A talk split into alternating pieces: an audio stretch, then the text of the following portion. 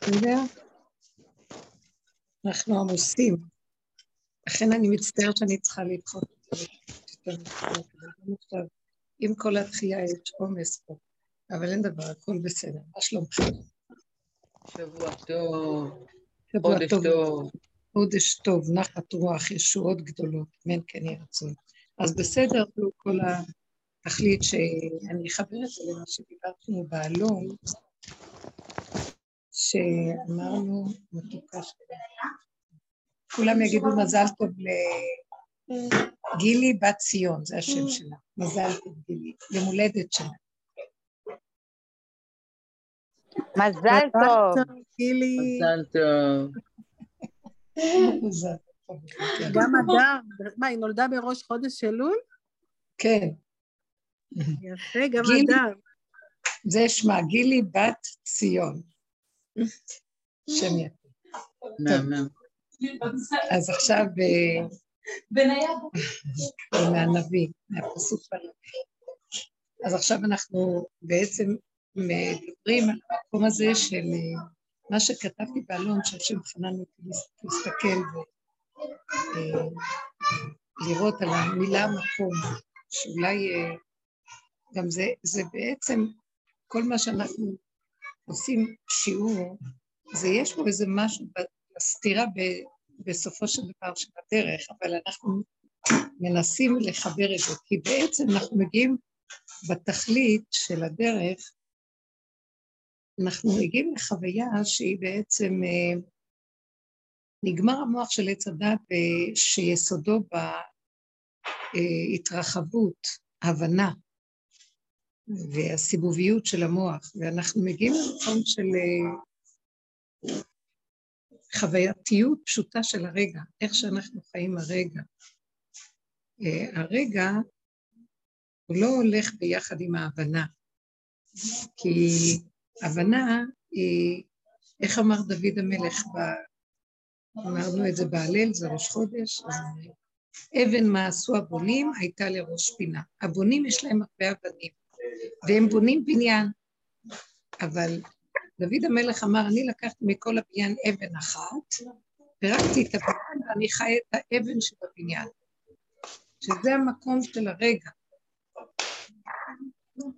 זאת אומרת שיש רגע, אבן, אבן הראשה, האבן שממנה מתחיל הכל, והיא כל פעם חוזרת מחדש, והיא כל פעם מתחדשת.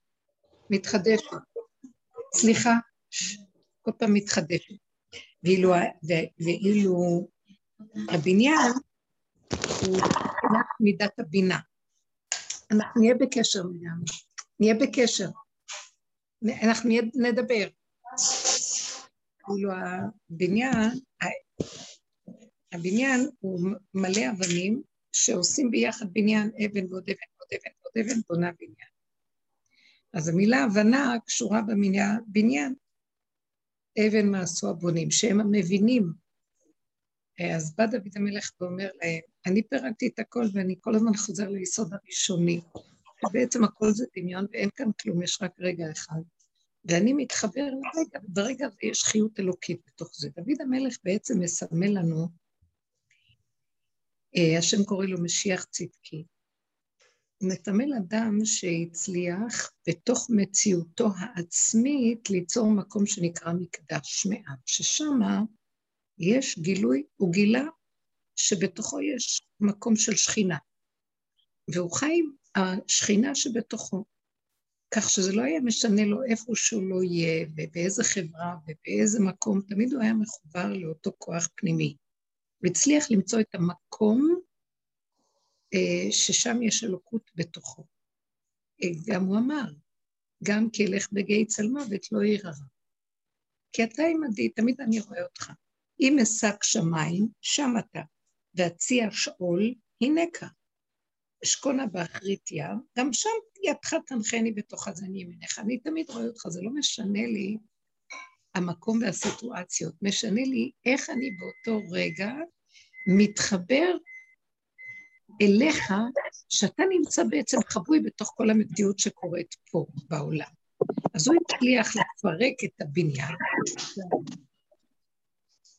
הוא הצליח לפרק את הבניין של אה, סיפור, נקודה שלוקחים ממנה סיפור ונעשים ספרים וספריות ונעשה אג'נדות ונעשים אה, אה, סיפ, מה שנקרא סיפורים. והוא פירק אותו וחזר את זה לנקודת היסוד הראשוני. בתרבות שלנו הלכנו לאיבוד בחיצוניות, בריבוי, בריחוף ובהתרחבות ובגדלות, ואיבדנו את נקודת האמת. עכשיו, כשאנחנו באים לדבר שיעור, בעצם אנחנו מושתתים פה על שיעור מיסודו, הוא מושתת על יסוד ההבנה, אני מדברת על נושא ומנסים להבין מה אני אומרת. אבל עיצומה של הדרך זה לא להבין, זה לחיות את הדבר. מה שאנחנו עושים זה אנחנו משלבים. כי יש עדיין, אנחנו לא נגיד שהגענו בשלימות לנקודת הרגע, אז אנחנו מבחינת רצו ושוב, אנחנו בעולם, ויוצאים ונכנסים. אבל אנחנו כבר אנשים שגם כשאנחנו מבינים, ההבנה שלנו לא באה ממקום של הבנה, של דעת, אלא היא שואפת כל הזמן לצמצום, למקד ולחזור לנקודת ההוויה הראשונית. המהות הפשוטה של הנשימה, של החיים כאן ועכשיו הרגע. זאת אומרת, זה כבר לא נתפס בשכל מציאות החיים, ששם המנגנון של עץ הדעת, שהוא גונב, הוא מרחיב ומגדל ועושה סיפור, ואז אנחנו לא חיים עם הדבר, אנחנו חיים עם הסיפור של הדבר. אנחנו לא חיים את החווייתיות האמיתית של הדבר, ואנחנו חיים את הסיפור, את ההבנה, את הרחבות. יש שם נקודת אמת חבויה, אבל כבר כמעט אין לנו קשר איתה. כי אנחנו רואים את הבניין והאבן הפרטית נעלמת משם. אז מה שדיברנו בפרשה הזאת דיברה אה, הרבה על העניין של המקדש, על העניין של המקום, קוראת לזה המקום, וציידתי שם 16 מקומות כמעט, שהכתוב מביא את המילה מקום. וחשבתי בליבי, מה זה מקום? אנחנו גם משתמשים במילה מקום להגיד השם, המקום ירחם עליכם. אין העולם מקומו של עולם, של... אין העולם מקומו של הבורא, רק הוא מקומו של עולם. אה, אז ניסינו להבין מהו בחינת המקום, שהפרשה אומרת, היא, היא קוראת וחוזרת ואומרת את כל הפסוקים שאנחנו מדברים עליהם בעצם, שמזכירים את המקום, אני אחזור על זה שוב פעם, ו...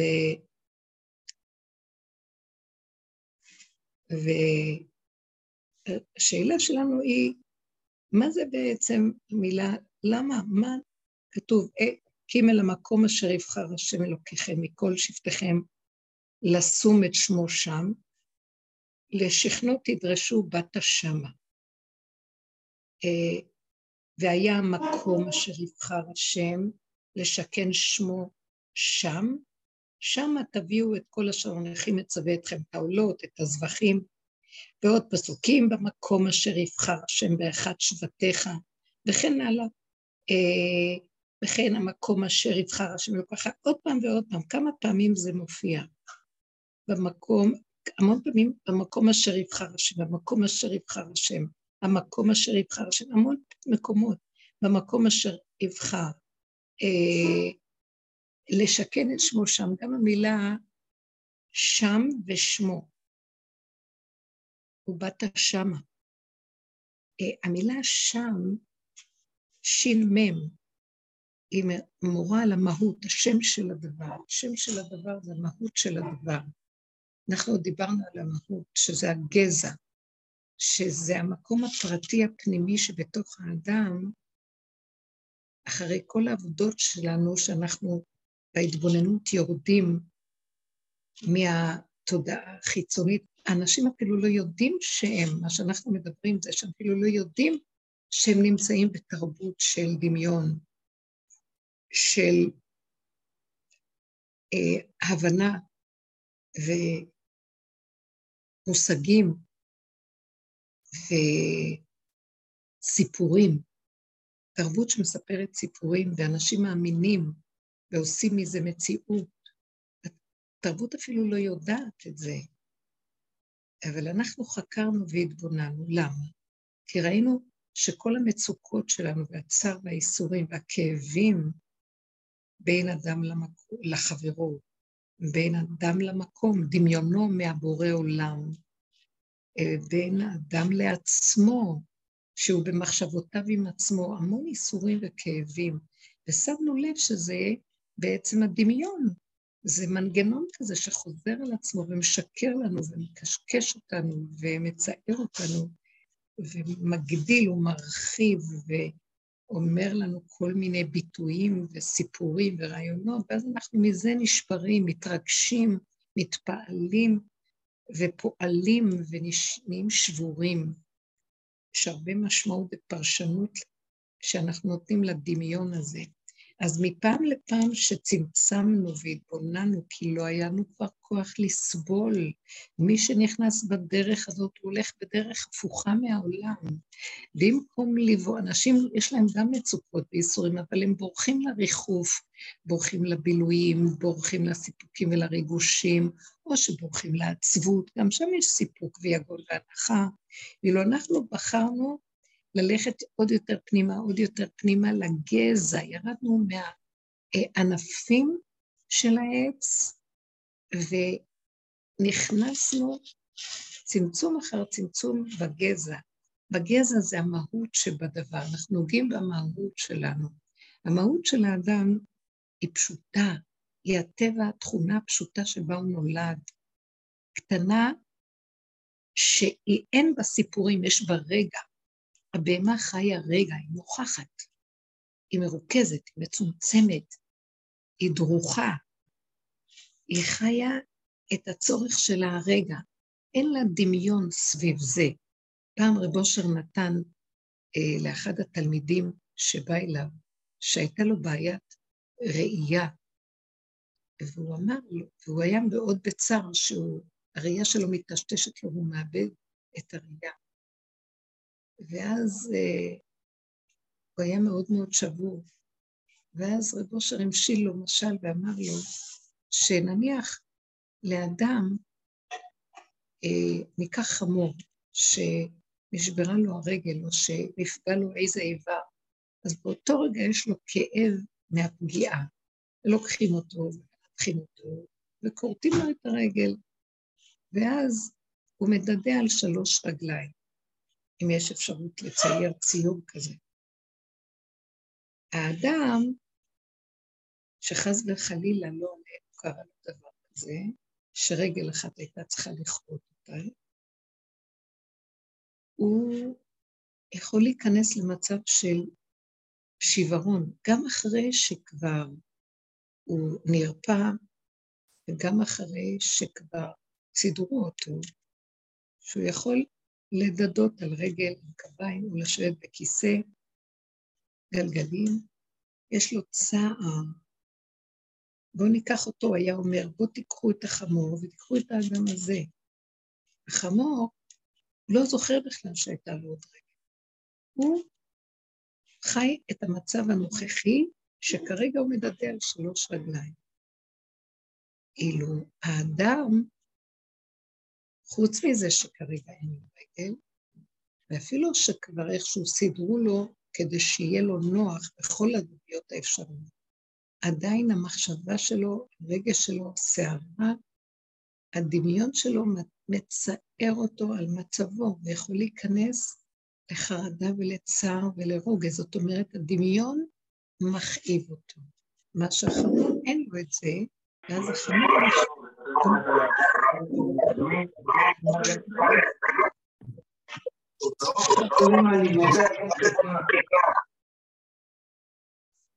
החמור משתלב במה שקורה, כי הוא חי את הרגע. במהותו הוא חמור, והוא חי את הרגע שלו, מה שהוא יכול לעשות במסגרת הזאת, אז זה מה שהוא עושה, הוא חי את המציאות שלו. ואילו האדם, בגלל המוח שלו והזיכרון שהתרחב פה, ובגלל הפרשנות והמשמעות, הוא נכנס למצוקה הרבה יותר גדולה, ואז הצער שלו נובע מזה, לאו דווקא מהמציאות של החיסרון של האיבר, כי זה יכול להיות משהו שמפצה את עצמו במשך הזמן. זה קשה, ברור שזה קשה, זה נשמע חזרי, אבל אנחנו עובדים של, לא עלינו, שלא נגיע למקומות האלה, בדרגה של נפש, בדרגה של מצוקות ברוח ובנפש, אנחנו אה, מצמצמים את המוח, חוזרים למהות הפשוטה וחיים את הרגע. אז הרגע הוא מדהים, הוא מתחדש והוא נקי, ויש בו שלווה, והמצוקה שמה כמעט ולא קיימת. יכול להיות שיש רגע אחד שיכולים להביא לנו איזה ניסיון של מצוקה, אבל אנחנו לא חייבים להישאר שם. אנחנו הלוא מתחדשים לרגע הבא. המקום הזה שהבן אדם יכול ללכת, אז הוא נהנה מהמציאות העכשווית, כי הוא הולך ומתחדש עם הרגע הבא. יש לו אה, חיות שמתחדשת, אז הוא לא תקוע, הוא לא מספר סיפור, הוא לא מתרחב. אז האדם הזה שחי בצמצום הזה, אז יש לו מין מציאות מהותית פשוטה, תכונה פשוטה שדרכה הסיבות שהשם מסובב עולמו מתגלים אליו. ואז הוא חי את הרגע ברמה שהתכונה מאפשרת לו, כל אחד והתכונות שלו, אבל הכל אותו דבר. כולם חיים בצמצום, ברגע, בהתמעטות. הדמיון נכנס למקום של אה, התמוססות, התפוררות, מתנדף. האדם הזה שחי במהות הזאת, הוא כבר מגיע, הוא בחינה מסוימת של מקום. יש לו מקום. יש לו מקום שהוא ריק מהעולם. הוא חזר למהות הפשוטה שלו, אבל עדיין, מה שאני יכולה לראות אצלו זה שהוא ריק, והוא יכול להיות במהות הזאת במציאות פשוטה ונקייה. וחי בגדר של טבע, משתלב עם הטבע, ש... הסיבה שבטבע, פשוטה. ואז יש לו חיים טובים, כמו ציפור, כמו עץ, הוא יכול להיות כמו בהמה, שקטה, שטוב לה, שקט לה, לא כואב לה, לא מצער אותה, חיה את הרגע, יש מה לאכול, היא חיה את הנשימה, היא נהנית מהדבר הקטן הפשוט שיש לה באותו רגע. אז המציאות הזאת של המהות הזו, של האסנס, המהות הזו, הייתי מגדירה אותה כמו המילה מקום, יש בה את האות מ' הראשונה והמ' הסופית, סגורה. אה, יש לה כמו מסגרת סגורה, שהיא גדורה, היא גדורה, היא לא בעולם, היא לא מושפעת מהעולם. אמנם יש לה גם את המם השנייה, הפתוחה, שכל עוד אנחנו בני אדם, שעשינו עבודה והגענו ליסוד המהות, אנחנו עדיין בתוך חברה, בתוך משפחה, בתוך מערכות חיים. אז תמיד יש את הסכנה שאנחנו נתבלבל מהעולם כאשר אנחנו באים במגע עם מציאות העולם. כאשר האדם הזה שהוא יותר במצב של מהות, בכל אופן בא במסגרת עם העולם, נכון שעכשיו המהות שלו חזקה, ואז הוא יכול להיעצר ולא להתבלבל, לא לבחור להתבלבל. אבל בכל אופן, יכול להיות מושפע.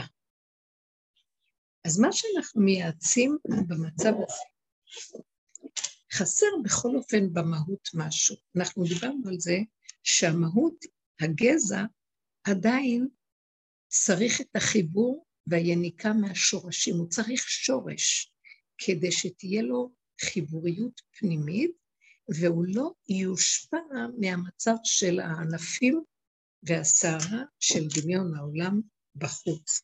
ואז מה? הגזע אני יכולה לקרוא לו באותו, לא הגזע, סליחה, השורשים, אני יכולה לקרות להם במילה קו. זה כמו איזה צינור שנמשך מהשורש, להחיות אותו. הקו, במילה מקום יש את המם הפתוחה, שהיא האפשרות של הסכנה לצאת לעולם, היא גם האפשרות להיכנס לתוך המציאות שבוחרת למשוך קו ממקור פנימי, שיהיה לה שם חיות, דופק, יותר ממציאות של בהמה. זה לא מספיק המהות, האסנס.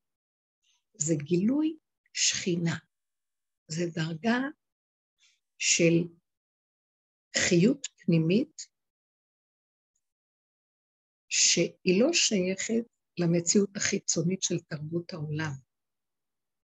היא חוזק של אנרגיה, אנרגיה עוצמתית, חזקה, שאין בה את המוח, אבל יש בה,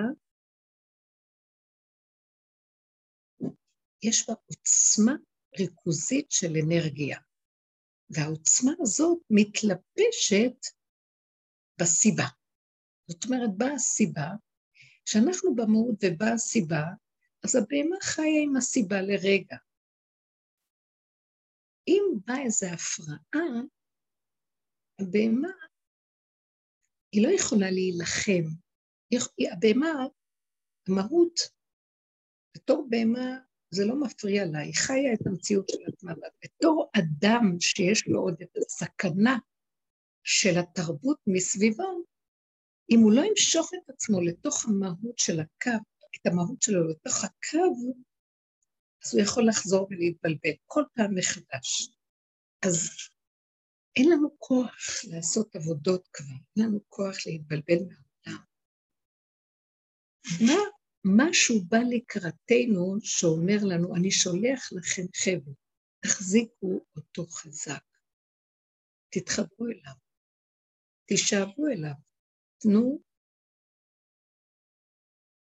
תנו לו קיומיות, זאת אומרת, תתרגלו אותו, תתעקשו להיכנס אליו עמוק פנימה ולהחזיק אותו, תתקעו אותו כיתד לתוך מציאותכם. זה מה שמתכוון המילה מקום. ששם יש גילוי, זה כמו מקדש מעט בתוך האדם. זה מקום של גילוי השם, שהוא לא מושפע, הוא לא מושפע מהעולם. הוא לא אה, מתבלבל מהעולם. בואו נגיד תופעות. אנחנו נמצאים כמו אנשים פשוטים ושמח לנו, כמו ילד קטן שטוב לו, והוא נהנה מאיזה משהו, אבל הלוא מסביבנו רוכש עולם, ופתאום יכול משהו סביבנו, בוא נגיד, אה, להיות חריג, או צעקות, או איזה משהו שיכול להפריע. מהשקט הפשוט הפנימי שלנו, אני שמתי לב, שמה לב, שרוצים נניח ממני איזה דיבור, איזה פעולה, ואני נמצאת במקום של שקט, שאני לא רוצה להתערבב. אז מה עכשיו? בטבע הפשוט, שאני במהות שלי, אני יכולה אה, לדבר, כי כל אחד בטבע שלו, במהות שלו, הוא ירצה לשמח את השני, אז הוא יתחיל לדבר איתו. אבל יש איזה משהו פתאום שאני נזכרת בקו הזה, כי השם שולח לנו אותו עכשיו, ואז אני אומרת לעצמי, אני נושבת חזק פנימה, מחזיקה את היסוד הפנימי הזה, ואני אומרת, את לא חייבת להגיב. לא כמו פעם שהיינו עושים עבודות ונאבקים, זה כאילו משהו מושך אותי עם אנרגיה חזקה של התכווצות פנימית ושורשית מאוד, חזקה, של כמו שריר כזה, ככה, לא יודעת איך להגדיר את זה, ולהחזיק חזק, ואני אומרת, אני לא חייבת להגיד, אני לא רוצה. אה, כמו שכתוב בשיר השירים, מושכני אחריך רוצה. תמשוך אותי לכיוון הזה, אני לא רוצה להתרגש, לא רוצה לחיות, אה, בגלל שאנחנו מושפעים, המהות יכולה עוד פעם לצאת החוצה.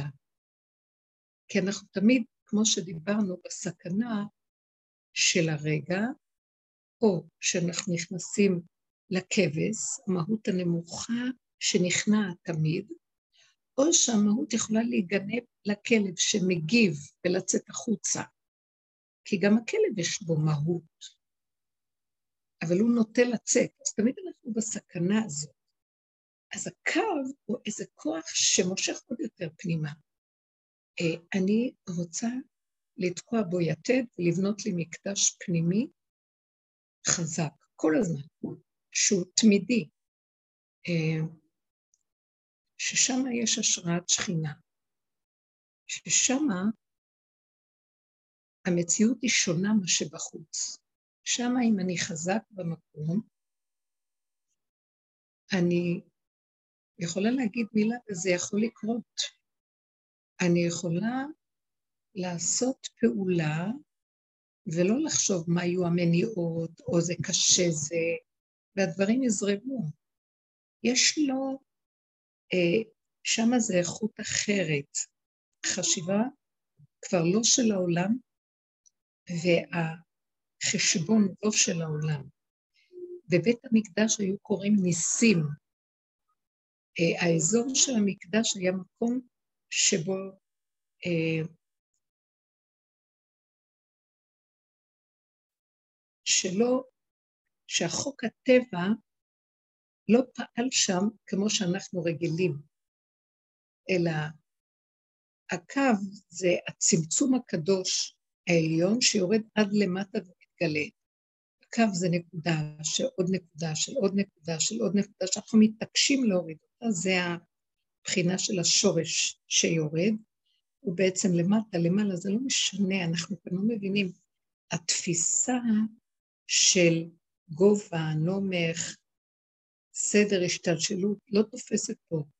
השורש יכול להיות גם בשמיים, עץ הפוך יכול להיות. זה, זה לא כמו שאנחנו תופסים את זה, אבל הוא נקרא שורש על כל מקרה. הוא התחלה שהוא גם הסוף של הדבר, וממנו הכל חי. ראשו נעוץ בסופו ותחילתו, אה, סוף מעשה ומחשבה תחילה זה דבר אחד. אז השורש הזה עוד נקודה ועוד נקודה ועוד נקודה ועוד נקודה, עושה קו שהיא היתד הזה שאני מדברת עליה, והיא, כל נקודה היא עוצמתית מאוד, והיא מתחדשת כל רגע. אם אני מושכת את הרגע לעוד רגע ועוד רגע, ויוצרת מין קו חזק שאני לא מוכנה לצאת מהרגע, שמה זה כבר תפיסה אחרת. כמו שבבית המקדש כתוב, היו עומדים צפופים באזהרה, בית המקדש לא נכנסו, אבל ההשפעה של האור של בית המקדש גרם שבאזהרה היו עומדים ישראל, עם ישראל, והם עומדים צפופים, אבל כשהם באו להשתחוות, שהכהן הגדול היה אומר את השם המפורש ביום הכיפורים והיו משתחווים, אז היו משתחווים רווחים, עומדים צפופים ומשתחווים רווחים, פתאום נהיה רווח. היו כל מיני ניסים שנעשו שם, לא היה שם זבוב למשל, היו, הלו אה, כל כך הרבה שחיטה הייתה שם, שבדרך כלל איפה שיש דם יש זבובים, לא היה זבוב אחד. אה, עצי המערכה לא היו אה, נכבים, הם לא היו קובעים, לא היו נרטבים או נכבים, לא היו הולכים בדרך הטבע. לחם הפנים היו עושים לחם, וביום שישי מחליפים אותו. הוא היה נשאר טרי שבוע ימים, ולא היה מאבד מהטריות שלו.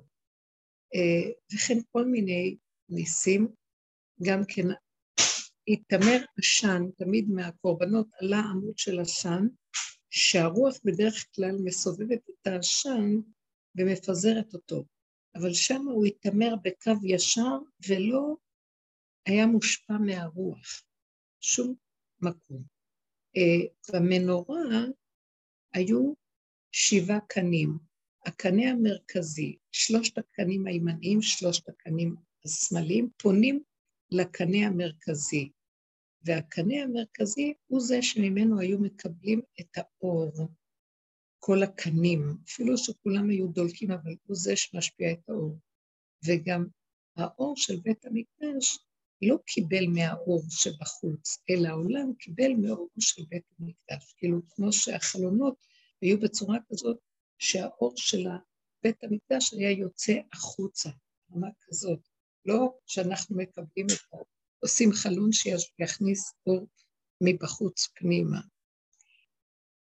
האור הפנימי היה מאוד, מאוד חזק, והמקום של הנקודה הפנימית היא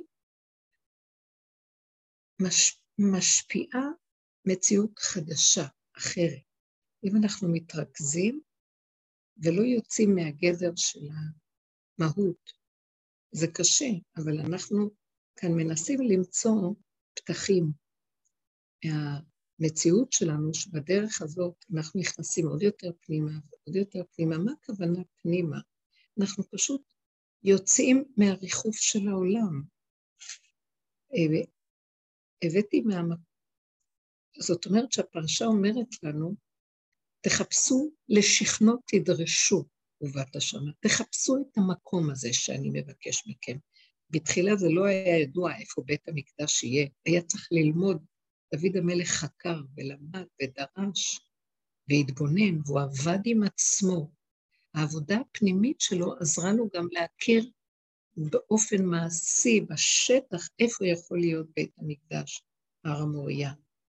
כשיעקב אבינו חולם את החלום, סולם יעקב, אז השם מתגלה אליו בחלום, והוא מדבר איתו על הארץ המובטחת, הארץ אשר אתה שוכב עליה, לך אתננה ולזרעך, וכן האדמה שאתה נמצא בה. הוא לא מדבר על המקום שיעקב אבינו, כשמדובר על יעקב אבינו, ויקץ יעקב, שיעקב התעורר משנתו, הוא אומר, אכן מה נורא המקום הוא לא מדבר הארץ שאני שוכב עליה, אדמה שאני שוכב עליה. הוא חוזר ואומר, המקום כמה פעמים, כמו שכתבתי, ואתם תבחינו בזה, אה, ש... שהוא אומר שמה, אה, המקום, היפגע במקום, וישב במקום, יש השם במקום הזה, מה נורא המקום הזה, ויקרא שם המקום. כן? אז למה הוא משתמש במילה מקום, ולא מצאנו שהוא השתמש במילה ארץ או אדמה? ואילו השם אומר לו מילה מאוד כללית, כי כל תכלית הבריאה שאדם בא לעולם זה בבחירתו, בעבודתו, בשביל זה כל חטא הדעת, שיהיה חושך ושיהיה דמיון וריבוי תודעת עץ הדת והבלבולים, כדי שאדם יעבוד ויפרק את כל התודעה וימצא את המקום המדויק בתוך עצמו, הנקודה הפנימית, הדקה מן הדקה, בבחירתו הוא ימצא איפה זה המקום שבו הוא יכול להתחבר ולהשיג את האור של השם בתוכו. זה בחינה של מקדש מעט בתוך האדם, בבחירתו. לכן אה, זה נקרא בית הבחירה, כי אדם צריך לבחור. אז יעקב אבינו מתעורר ומבין, אהה, אני צריך לבנות את המקום הזה בתוכי. מה שהשם אמר לו זה חיזיון, זה רוחני, זה יפה, זה מלאכים, מלאכים עולים ויורדים בו בסולם יעקב. אבל כשהוא מתעורר, אז הוא קורא לזה מקום. אני צריך למצוא את המקום הזה, אני צריך להוריד את הקו הזה. אני צריך לפרק את בלבולי העולם ולחפש איפה נמצא המקום הזה בתוכי. איפה אני מגיעה לשלמות הפנימית שלי, הרגיעות, ויבוא יעקב שלם, אה, סוכותה, הוא בא שלם, שלם בגופו, שלם בממונו, שלם בתורתו. הוא מצא את המקום של הנקודה הפנימית, השלמות של הרגע, והיניקה התמידית שהוא בא, אה, יכול למצוא ולהתחבר להשם.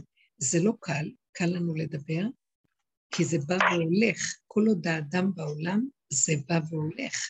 עובדה שאחר כך הוא נכנס לצער של יוסף, כן? ואז היה לו צער. אה, גם אחרי שהוא כבר בא שלם ותפס איפה הנקודה של המקום והתחבר למקום הזה, היא באה והולכת, וכל העבודה היא איך לבנות אותה כמו שבונים בניין אבן. אבן מעשו הבונים הייתה לראש פינה, לתקוע יתד נאמן בפנים, שיהיה לו חוזק ששום דבר שבעולם לא יזיז אותו משם. אני אגיד לכם, לומדי התורה יש להם את החוזק הזה בדעת. מי שבאמת משקיע את עצמו עמוק בתורה, יש לה סגולה מאוד מאוד מאוד גדולה, שהמוח שלהם כל כך חזק, שהיו כבר סיפורים על גדולי תורה, שהיו צריכים לעבור ניתוחים, הם לא הסכימו לקבל סם הרדמה, הם נכנסו לאיזו סוגיה תוך כדי הניתוח, בלי לקבל שום אה, זריקת הרדמה.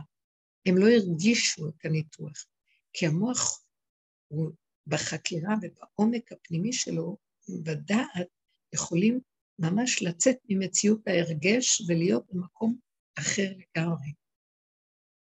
דרך הדעת, אבל אנחנו עושים את זה דרך המידות. אנחנו באים מהצד של כוח הנוקבה, שזה מצד הפירוק של הדמיון שיושב במידות. הם מפרקים את הדמיון שיושב בשכל של העולם, ואנחנו שמים את הפנס על המידות ועל התוואים, והמציאות של החיים שרוכשת סביבנו בעולם, בחיי המשפחתיות, הזוגיות, הילדים, בחיי החברה, הקהילה, ובכל דבר, אפילו עם עצמנו, בכל מקום שאנחנו נמצאים בו. זה כל העבודה שעשינו, בגלל שגדולי עולם עשו כבר בדורות קודמים את העבודה של הדת, אנחנו לוקחים את אותה דת, הם יצאו דרך המקום של הדעת, ואילו אנחנו יוצאים בדרך המקום של הנפש, המידות, הבהמה, ההרגשים, לתוך מקום של שכינה, לגאול את השכינה שנמצאת במעמקים שלנו. זו עבודה שהיא בעצם האחרונה שנשארה על מנת שיבוא גילוי של משיח.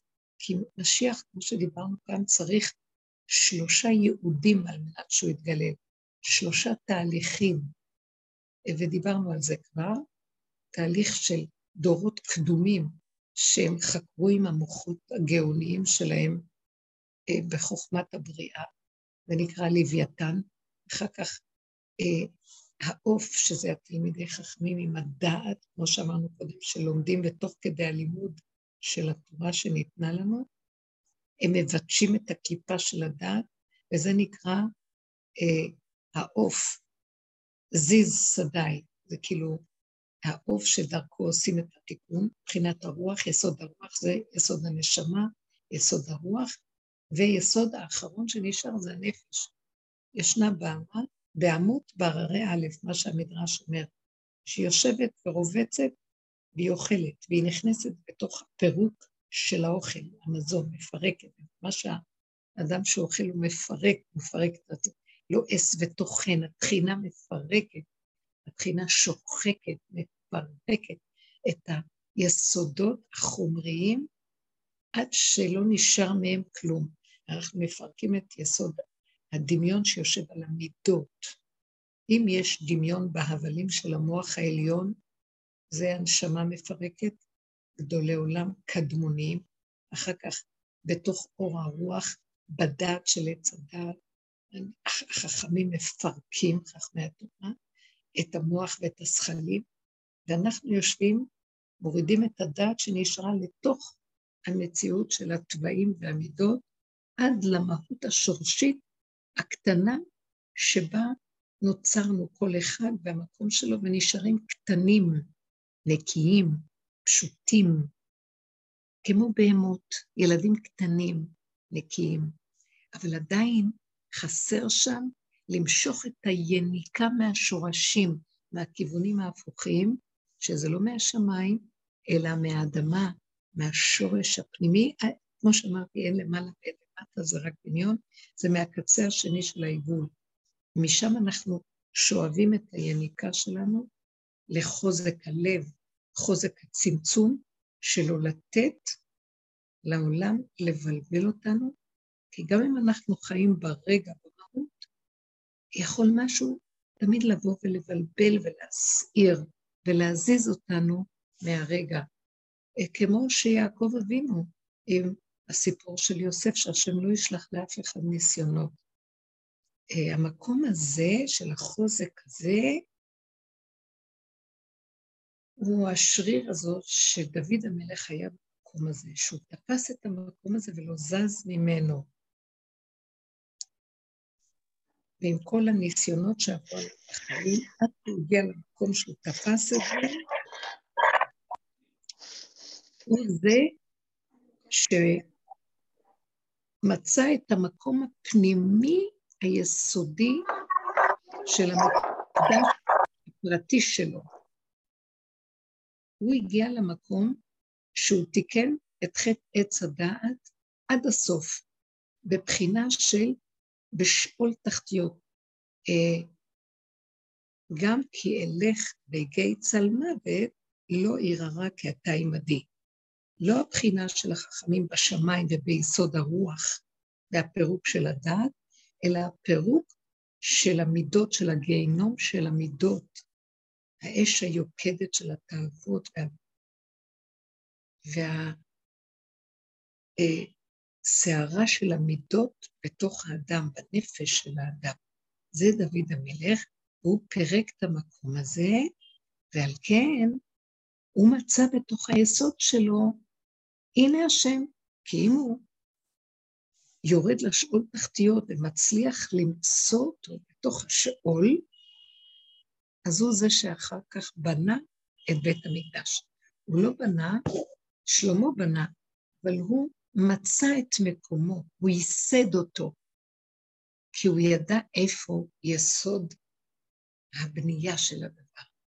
אבן השתייה, הוא נגע בשורשים של האבן שממנה כל העולם שותה, ממנה כל העולם התחיל. זה כאילו השם זרק את האמת ארצה ונגע באדמה, נקודת אמת אחת בתהום, ממנה הושתת כל העולם, אבן השתייה, שממנה הושתת. היסוד הראשוני, תחילת הקו מהצד השני, כאילו, מאבן השתייה. נקודה ועוד נקודה ועוד נקודה, נקודה שעושה קו. הוא, יצ... הוא נגע בנקודה הזאת, והיה יכול לבנות את בית המקדש. מעניין מאוד שהעבודה שלו, הבנייה שלו הייתה מהמקום ההפוך. אבן השתייה גם נשמע כמו שתייה מים. ישנה סברה אה, שישנו מתחת לבית המקדש מעיין גדול של מים. יכול להיות שזה אפילו הגיחון שממנו אחר כך הגיחון מקבל את ה... אה, מי השילוח, מה שנקרא, המים.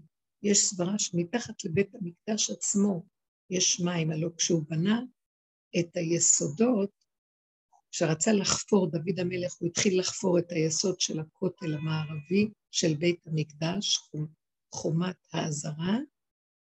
זה לא אפשר הכותל המערבי של היום, רק יותר פנימה. אז הוא חפר על העומק, ואז הוא פגע באיזה אבן שכיסתה את המים, ואז מי התהום התחילו לעלות. אז זאת אומרת שהוא נגע, הוא חפר, זה כמו אה, סימבול, אנלוגיה לזה שהוא חפר כל כך עמוק בעצמו, עד שהוא מצא את המים, מים המפקים, מים של, האפס, המים של האפסים, כמו שכתוב ביחזקאל, יש שם, זה כמה לשונות של מים, שזה מים חיים, אה, שבוקעים. נחל נובע מקור חוכמה, מהכיוון ההפוך, שזה היסודות, תשתית הבריאה של העולם, שם נמצאת שכינה. החלק ההפוך, שמה שעולמות הדורות הקודמים עבדו עם הדעת למעלה. על כן אנחנו נכנסים למקום הזה ורוצים למצוא בתוכנו את המקום, המקום, הקו הזה הפנימי, ואת זה אפשר בשלב הזה של ה... אה, אם אנחנו מתעקשים על ה... להישאר במהות שקטה, בתכונות, לקבל את עצמנו בפשטות, בתכונות הפשוטות שלנו, ולא להתבלבל מהעולם מסביב, כי אין תקנה. לא נוכל להמשיך לעשות עבודה יותר עם עצמנו, כי זה יותר מדי. עשינו הרבה עבודות וזה לא נגמר, בגלל שתודעת עץ הדעת היא כלב ששב על קיאו, היא מגיבה, ושוב פעם ושוב פעם ושוב פעם, ואנחנו תשש כוחנו, כמו שאמר דוד המלך בפרק התהילים שלו, אה, אויה לי כי גרתי משך בשירי המעלות, שכנתי עם עולה קדר, רבת שכנה לנפשי עם שונא שלום, אני שלום וכי אדבר, הם על המלחמה, אין לי כבר כוח להילחם. אז האדם הזה שרואה שהתרבות אין לה סוף, אין סוף להתווכח, להתנצח, לראות את השני, אין לנו אנחנו מצטמצמים פנימה ונכנסים למהות בשתיקה, וברמה הזאת אנחנו מתפקדים מסביבנו, ואפשר לעשות הרבה דברים. אני ראיתי את זה, והמהות עצמה היא מאוד גבולית, והיא הולכת עם סיבות, ואיפה שהיא כבר מתעייפת ואין לה כוח, היא מרפה. אבל היא יכולה לתפקד ולעשות הרבה דברים. והפוך, כאשר היא לא מעורבת רגשית, היא לא פועלת מהמוח שמתרגש במרכאות וגונב, אז היא לא מאבדת אנרגיה. המוח גונב, אנחנו אוכלים, שותים, אנחנו תואמים דרך המוח בתרבות שלנו, ואנחנו מתרחבים על דמיון הטעם. אנחנו לא חיים את הרגע של הדבר, נהנים מהדבר רגע. אז כשאנחנו במהות, אנחנו חיים את הרגע ואת ההנאה שלו, ומתחדשים עוד רגע, והכל הופך להיות קטן. אה, זאת אומרת, כמו שאמרנו, ההבנה וההתפשטות מתחילים להיכנס למקום של התחדשות של רגע, ועוד רגע, ועוד רגע, שם יש אה, שימור אנרגיה. ובכל אופן, מתחיל להיות מין חוזק כזה של אנרגיה, ובכל אופן, גם שם הסכנה שלנו עוד בעולם גדולה. על כן אנחנו נדרשים לצמצם. כאן מצאתי איזו נקודה ש... שהשם העיר לי, שכל הדרך שלנו שהולכת הפוך מהעולם, בעצם היסוד שלה אה, זה להיזהר מהחיובי ולאחוז בפגם. כלומר, לראות את המציאות של השלילה שלנו, לשלול את החיוביות, לשלול את הדמיון של היכול, של היודע, שהסיפוק והריגוש שיוצא החוצה והולך במרחבים למעלה. אנחנו צריכים להיזהר מזה. כשיעקב אבינו מקבל את החיזיון שלו, אז הוא בריחוף, הוא במקום של חלום, של רוחני, אה, מלאכים עולים ויורדים, וכשהוא מתעורר, הוא חוזר לצמצום ואומר, המקום, הוא גודר את עצמו ומושך קו של מקום, כאן, עכשיו, חוזק, אה, צמצום, התמעטות, מהות, הפך מלרוץ בשמיים, לעלות למעלה. אז אין לך דבר יותר שמאפשר את הפגם, את המהות, כמו הפגם. כי הפגם, הוא מכריח את הבן אדם להיכנס לצמצום, להודות באמת שלו, באמת שהוא תקוע, באמת שהוא שלילי. כי החיובי לוקח אותו למקום של רחבות. זה מין שמחה כזאת של גובה, של התפתחות, התפשטות, ואילו אנחנו מחפשים לא לעשות ריבוי, אלא הפוך, לפרק את הבניין, את הריבוי לאבן, אבן ועוד אבן, ולפרק את זה ולאחוז באבן הקטנה, שם נגמרים האיסורים, כי בריבוי אנחנו תמיד נרוץ אחרי החיובי, וכל דבר יאיים עלינו, שמא נאבד את החיובי, וכל רגע אנחנו אה, נחפש איזו מילה טובה ממישהו, או איזו חיבה ואהבה, ואנחנו נשענים ונזקקים לזולת ולדמיון של העולם כדי להתקיים, ומזה אנחנו חיים ובונים את התדמית החיובית ועפים לנו במרחבים. ואילו העבודה שלנו היא הפוכה, צמצום, אחורה, קטנות, ולראות את התקיעות, כי שם הכל קטן, אז זה הפך מהרחבות הדמיונית. אז אנחנו מפרשים איזה תקיעות, קטנות, נפילות, אבל מי ש... אה, בהתחלה לא, זה לא מובן הדרך הזאת. למה היו אומרים לי, את רבנית דיכאונית, דיכאונית? ואני הייתי צוחקת, אומרת, אין לכם שמחה יותר גדולה ממה שאני מוצאת את הפגם, אני נרגעת בו. כי נמאס לי לרוץ ולהזין כל הזמן, לספק מזון לדמיון החיובי. אז זה לא דיכאוני, זה נדמה לכם שזה דיכאוני, כי בעולם, חוץ מהחיוביות והגדלות והריגוש והלמעלה והחיובי, אם אין את זה, אז זה דיכאון? לא. לא יהיה את זה ולא יהיה דיכאון, יהיה ככה, יהיה פשוט ככה מה שזה. איך שזה ככה זה בסדר, לא צריך יותר מזה כלום, שום תפאורות, וזה מאוד לא מובן בעולם. אז ככל שאנחנו מתמידים, נמצא בעצם שהפגם הוא הכלי הכי יקר ונפלא בשביל להביא אותנו למהות, שבסוף נשב ונסכים לאיך שזה ככה. אז, אז הפגם, המשמעות שלו נעלמת, הוא לא שלילי. בהתחלה אנחנו שוללים את החיובי הזה, נראה פגם ושלילי, אבל כשמגיעים למקום הקטן, זה מנוחה, זה רווחה, זה רגיעות, זה שמחה, זה דרור, חופש, כי אין לי כוח לשאת עליי את כל העול הזה, ובאמת אנחנו לא נזקקים, כי במילא יש מי שמכין את העולם ומסדר אותו, עגלה נוסעת, אני לא צריכה להרים את השק, זה הדמיון של הישות של האדם והחיוביות התמידית שאנחנו מנסים לתחזק לו את האני הזה, הפועל הגדול שעושה. אז זה אנחנו מוכנים לוותר עליו על ידי זה שמסכימים לפגם. ברגע שאני מסכימה לפגם, אני יותר ויותר נכנסת למהות. אני לא נשברת, אני מסכימה, אני נרגעת, ואני מוצאת שזה בעצם המקום הכי טוב. למה לי לרוץ קדימה? איפה שזה ככה, אין למעלה ואין למטה, יש ככה. במהות הזאת, רק שם יכול להתחולל אה, חוזק יותר גדול של גילוי הקו. רק במהות שמסכימה לפגימותה, לכלום שלה. רק שם נגלה את השכינה, שהיא הלבנה, שהיא הסכימה לפגימות, פגם הלבנה, והתמעטה, והצטמצמה והתקטנה, והקליפות עטים עליה כמובן.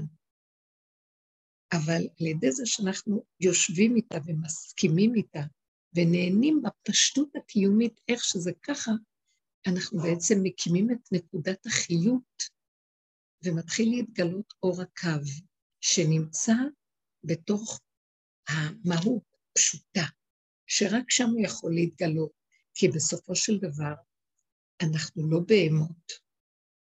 המהות שלנו היא אדם שכל כך התלכלך, היה חייב להחזיר אותו למהות הטבעית הבהמית הפשוטה שלו. כמו שאמר דוד המלך, בהמות הייתי עמך. הוא נגע בנקודה של הבהמה, אבל הוא חיבר אותה לקו, בהמות עמך. אני מם מבנה סגור, ריק בפנים, רוקנתי את הדמיון, רוקנתי את השקר של העולם, ונשארתי עכשיו פנוי למשוך קו פנימי לתוך המציאות של המסגרת המהותית הפשוטה בעמית. אבל זה לא בהמה, כי אנחנו סוף סוף אדם, שכל מה שעשינו, מה שקרה הוא שבתוך המקום, במקום שתהיה, יהיה הקו האלוקי, נכנס תודעת עץ הדת הדמיונית, והיא שולטת במציאות, והמקום התלכלך. זה כבר לא מקום של אלוקות, זה מקום של רפש בוץ וטיט, צער, רוגז ומכאובים, ייסורים ותלאה, גלות ועומס, מתח, לחץ. ואנחנו מפרקים את זה על ידי העבודה הזאת, ורוצים להגיע למקום שהוא ריק מהות, שלשם מתגלה הקו, נמשוך את הקו השורשי, נחזיק בו חזק, וזה יהיה בחינה של מקדש מעט בתוך עצמנו. אנחנו מאוד מאוד זקוקים לסוג של אנשים שיחיו, שיהיו במצב הזה, כי זה מה שיביא באמת בסופו של דבר אה, לבנות בית מקדש. מדוע באמת אנחנו צריכים בית מקדש בחוץ? האדם הראשון, הוא לא קיבל את התורה כמונו, עם תרי"ג מצוות, הוא לא צווה לבנות בית מקדש.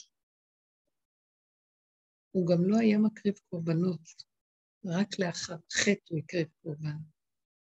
אבל באמת, כי הוא בכבודו ועצמו היה כל המציאות. התורה הייתה בתוכו, תורת האור הגנוז.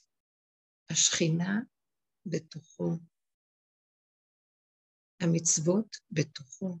כל הבריאה דרכו זרמה. הוא היה הקוד הראשי, הוא היה המפתח לכל מציאות הבריאה, הכל היה בתוכו. הוא לא היה נדרש למשהו חיצוני שיעשה. זאת אומרת, הבחינה שלו הייתה מקדש, הבחינה שלו הייתה תורה, תורת הבריאה, תורת האצילות, תורת המגנות. אבל לאחר חטא עץ הדעת, הכל נשבר והתרסק והתפוצצנו החוצה, הושפרצנו וגלינו מנקודת האמת.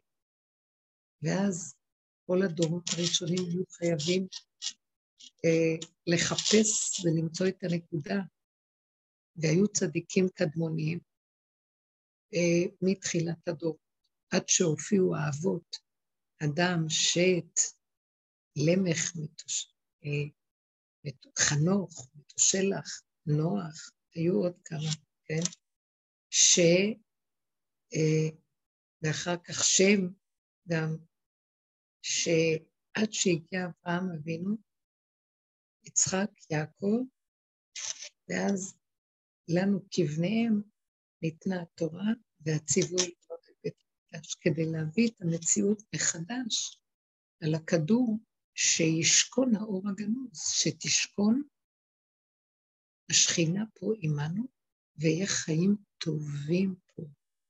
כמו שציירנו קצת בקטן, זה שמגיע לחיות את הרגע, וטוב לו במהות שלו, הוא לא חי דרך המוח של תודעת עץ הדת את חייו, הוא חי בניקיון המהותי הפשוט כמו ילד קטן שחי עם הסיבה. אבל בדרגה היותר, יותר, בדרגה היותר פנימית, שנמשכת, העבודה שלנו שנמשכת שוב, נוסף, אנחנו מתחילים לחפש את הקו הפנימי שהוא בחינת אה, גילוי אה, האור האלוקי שבתוך מציאות האדם, וזה הייחוד של השכינה והקדוש ברוך הוא, חיבור שזה דבר אחד, ואנחנו מחברים את האור הקדוש הזה, זה בחינת מקדש מעט. למה צריכים אותו בעולם? הוא יהיה לזמן קצר. המקדש ייבנה, המקדש השלישי, יהיה לזמן קצר, יקריבו בו בהתחלה קורבנות, ואחר כך לא יצטרך שום דבר. זה יחזור למצב של אדם הראשון, אתם קרואים אדם, כל אחד ואחד בדרגה פנימית. גילוי השם ונעבור למדרגה אחרת לגמרי, לסוף ימות המשיח, האלף השביעי זה נקרא. אבל עכשיו אנחנו בתהליך בבריאה של קיבוץ גלויות ובחינה של תחייה, אנחנו בבחינה של תחייה. היינו מתים לתודעת עץ הדת ומתחילים לחיות מחדש, זה נקרא התחייה הראשונה. יש כמה תחיות לפי הספרים הקדושים, שבתהליך של ימות המשיח יהיה שכל פעם אנחנו מתעוררים לדרגה יותר פנימית של תחייה פנימית יותר גדולה, עד שאנחנו, ותוך כדי זה, זה קנייה, נקרא, בונים את המקדש מעט הפנימי שלנו, שתוך כדי זה מתעוררת שכינה, מתגלה בעולם, ועוזרת לנו עוד יותר להיכנס לדרגות הפנימיות, עד שאנחנו נגמור את ה-210 שנה שנותרו 200 רדו שנים, 214, 210 שנה של התחייה, אה, של התחיות השונות בימות המשיח, מה שנקרא. טוב, לא ניכנס על זה יותר מדי. בכל אופן, זה המקום שאנחנו מחפשים שיתגלה בתוכנו, והוא בחינה של מה שחזרנו, שהשם יתברך נקרא בחינת המקום. הוא נדחה, הוא נמצא, אנחנו מתחילים לגלות אותו בפועל, במצב הפיזי, במקום הארצי, שזה המימד של ארציות מקומית פה, כאן ועכשיו, כמו שאנחנו, כמו שאנחנו מוצאים את הרגע במימד של הזמן, ככה אנחנו מוצאים את המקום במימד של הארציות החומרית, ששם תתגלה עלינו שכינה, והשם יגאל אותנו מה... הקונספירציה של עץ הדת וכל השקר של העולם, ויחזק אותנו לחיות חיים טובים, כמו שהוא רצה כשהוא ברא את העולם, לשמח את האדם בעולמו, האדם שהוא ברא, להתגלות בתוכו, שאלוקות ואדם יהיו דבר אחד. אמן. תודה רבה לכם, ושבוע טוב. תודה. תודה רבה, שבוע טוב. שבוע טוב, תודה רבה. תודה רבה.